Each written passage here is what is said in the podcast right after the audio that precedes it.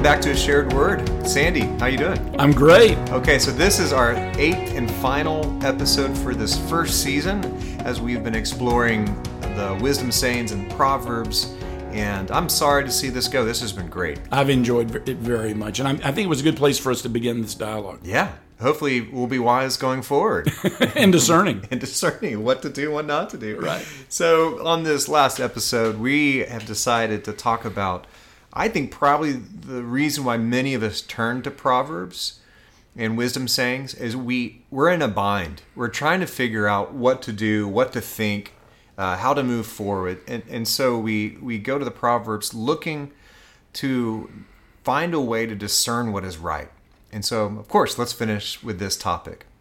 So, we're looking at the wisdom sayings on judgment and discernment. You know, one of the things that you and I have talked about, and we almost feel a sense of burden to uh, recapture uh, the true meaning is around this word judgment. I think that's a really powerful thing because, you know, in modern day, we have moved away from this idea that to judge is a good thing. You know, like what you, you could you could talk down to someone by calling them judgmental.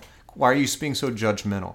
But what we find here is that God wants us to be wise judges. We to be to judge in a, in a wise way. And you and I have talked about that. Why is that important to you? Well, I think uh, what is what are we looking for uh, this wisdom to do? Uh, why do we want to know what God is advising us or leading us to think? Because we want to apply it in our lives. But in order to impl- apply it in our lives, we have to make a judgment. Yeah. Is this good for me or is this bad for me?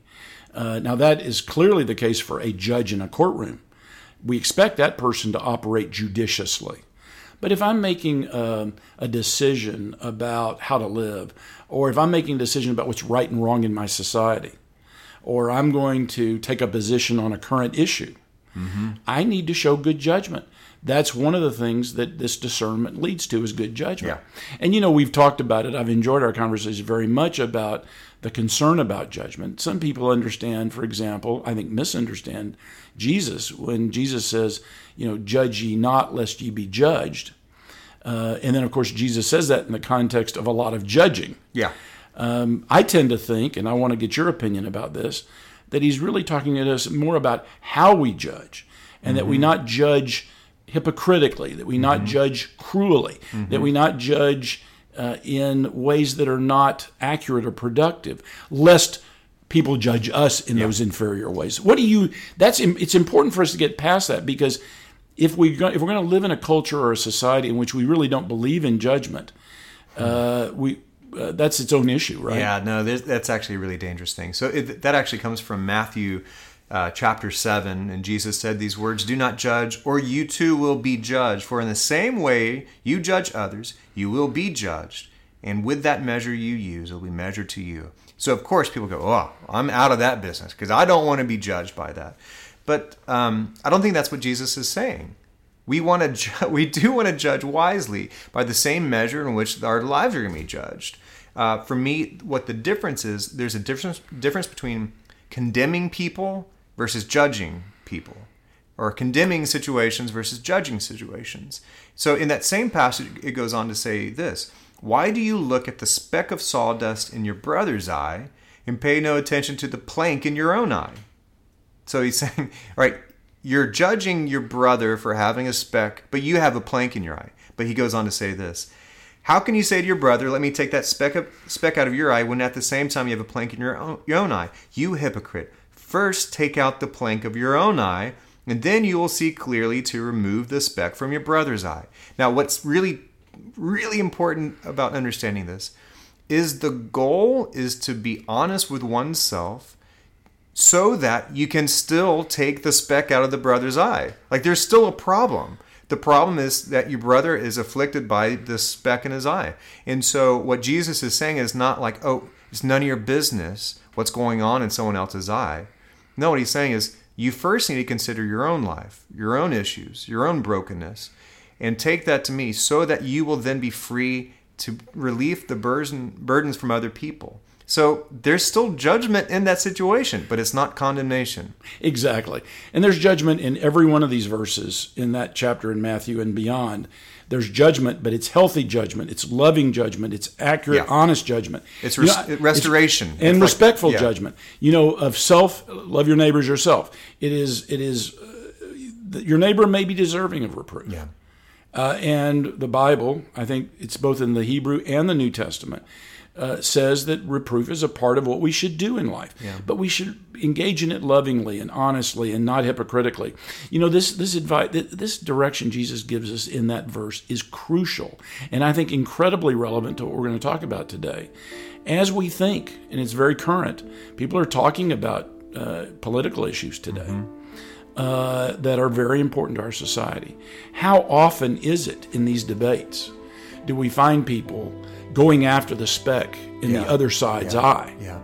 Because you're uh, we're, we we will jump into these discussions. Uh, we may talk about some of them, such as immigration policy, where one side thinks the other side is wrong. It's just that's all there is to it. I'm right, you're wrong, and we never look at ourselves, Yeah. the log in our own eye, if you will. But the other side is wrong, and I'm here to say it to you, and I'm going to post it on Facebook, and I'm going to get in your face, Yeah. and I'm going to tell you how immoral, how unethical, how unloving you are. Right. And I think Jesus' admonition here is so timely Yeah. And relevant and powerful. Yes, we want to have this discussion because we want to get it to where both eyes are clear Yeah. mine and yours. Yeah. Everybody. The. Everybody Yeah. has a clear eye. Be able to see But clear, let's yeah. begin with uh, ourselves. Yeah. That's such an important part of it. Yeah, I think a psychologist and Jesus is dipping into this wisdom is it's so much easier to project the issue on the other person than to deal with yourself. Right.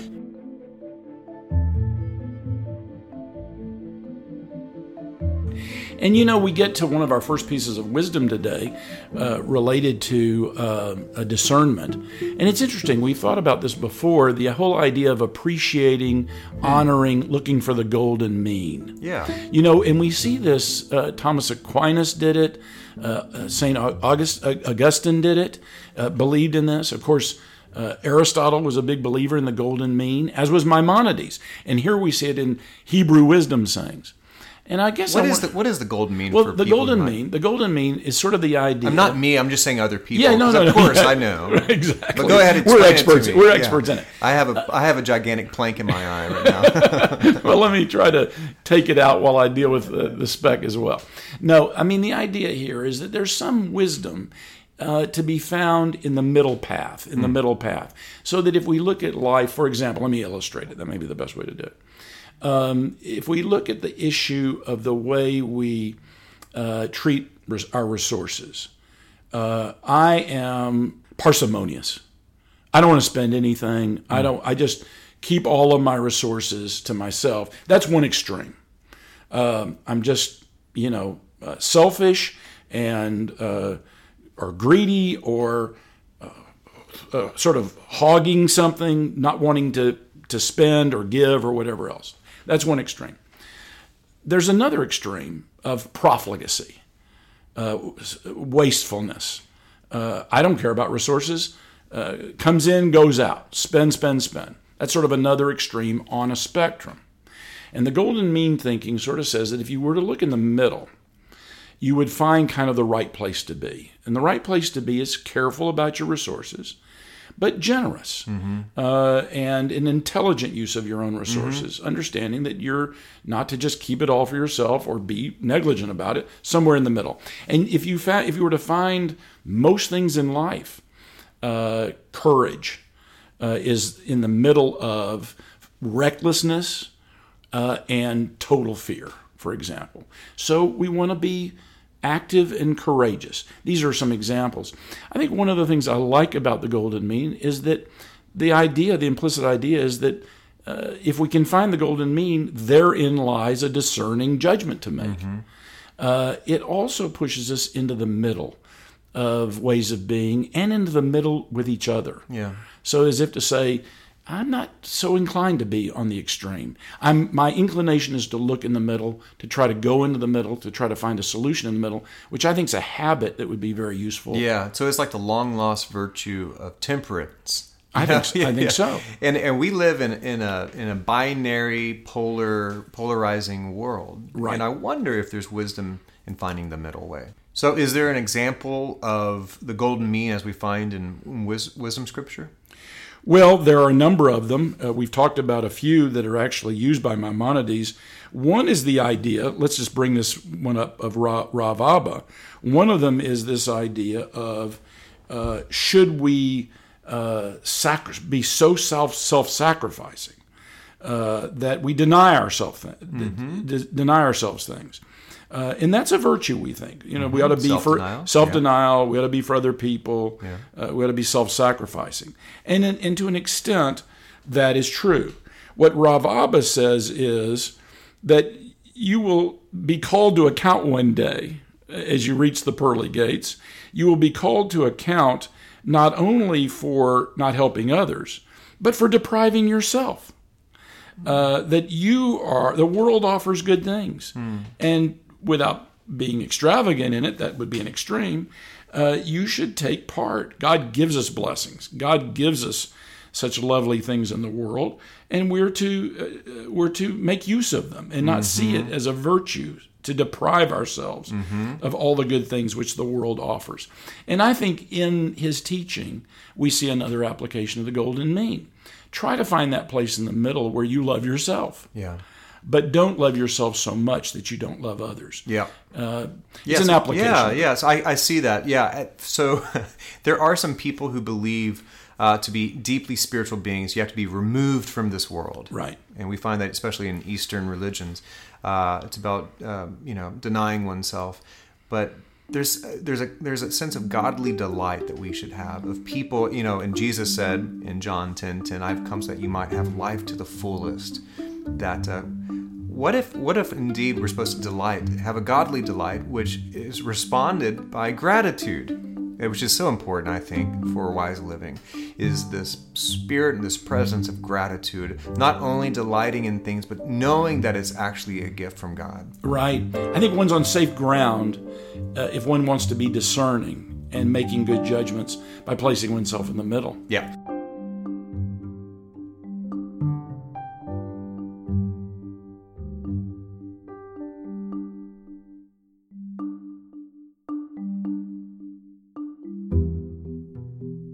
And I think, you know, if we look at this next one, I'll ask you about the next one. I think the next one also talks about how important it is uh, to not place oneself off to the extreme or in a place where one's in- at danger uh, because of uh, being uh, isolated uh, in terms of, particularly where one can have bad influences. Uh, this here's this idea of Rabbi Shimon ben Lakish, who says, "Do not live in the neighborhood of an ignorant man who is pious." Do not live in the neighborhood of an ignorant man who is pious. uh-huh Um, now, that's a great that's a great how, wisdom how does that inform the topic of the day in your mind? So I think it'd be wise to to uh, redefine or define uh, the idea of ignorance and piety. right. Because both of those things, I think, uh, help inform this wisdom saying. For me, ignorance is not merely stupidity, because there might be a lot of people who are incredibly sharp but still are ignorant. And there also might be a lot of people who are, in world in worldly terms, or are not educated, but they're deep souls. They're really wise. And so, for me, ignorance is is akin to a lack of self awareness. So when someone's ignorant, they're actually uh, they're not able to see and understand themselves fully. So oftentimes ignorance will will lend itself towards uh, bitterness or hatred or you know racism of some type. But what they are not able to see is themselves in the in the story, themselves uh, being similar to. And so, in, in that way, for me, that makes me think of ignorance. And piety, yeah, we don't use the word piety all that much, but for me, it makes me think of a religious life. Uh, it's a life of devotion.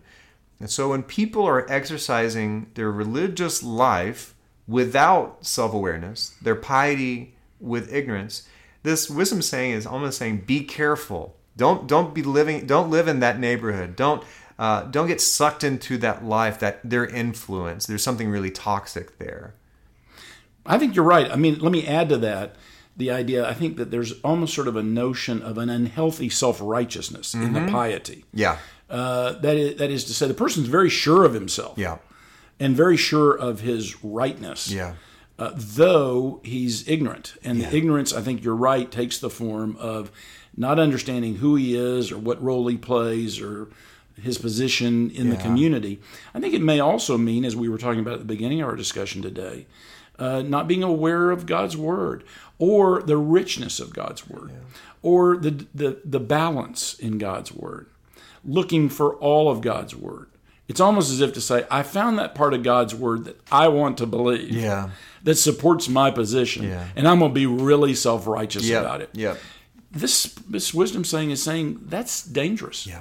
It's dangerous to be near that because if you become like that, it's not only dangerous for him, it's dangerous for you. Or if you get into the mode of fighting it all the time, Mm-hmm. to where you and this neighbor are at war with each other all Mm. the time, how counterproductive that is for you Yeah. it's quite a i think a very important discussion and again another piece of wisdom that i think is very relevant to everybody who is uh, to us and to everybody who's listening who may have been on facebook recently or uh, watching the cable news uh, with or without neighbors and understanding how uh, dangerous it is Yeah. to be in the neighborhood of an ignorant man Yeah. who is self-righteous Yeah. yeah yeah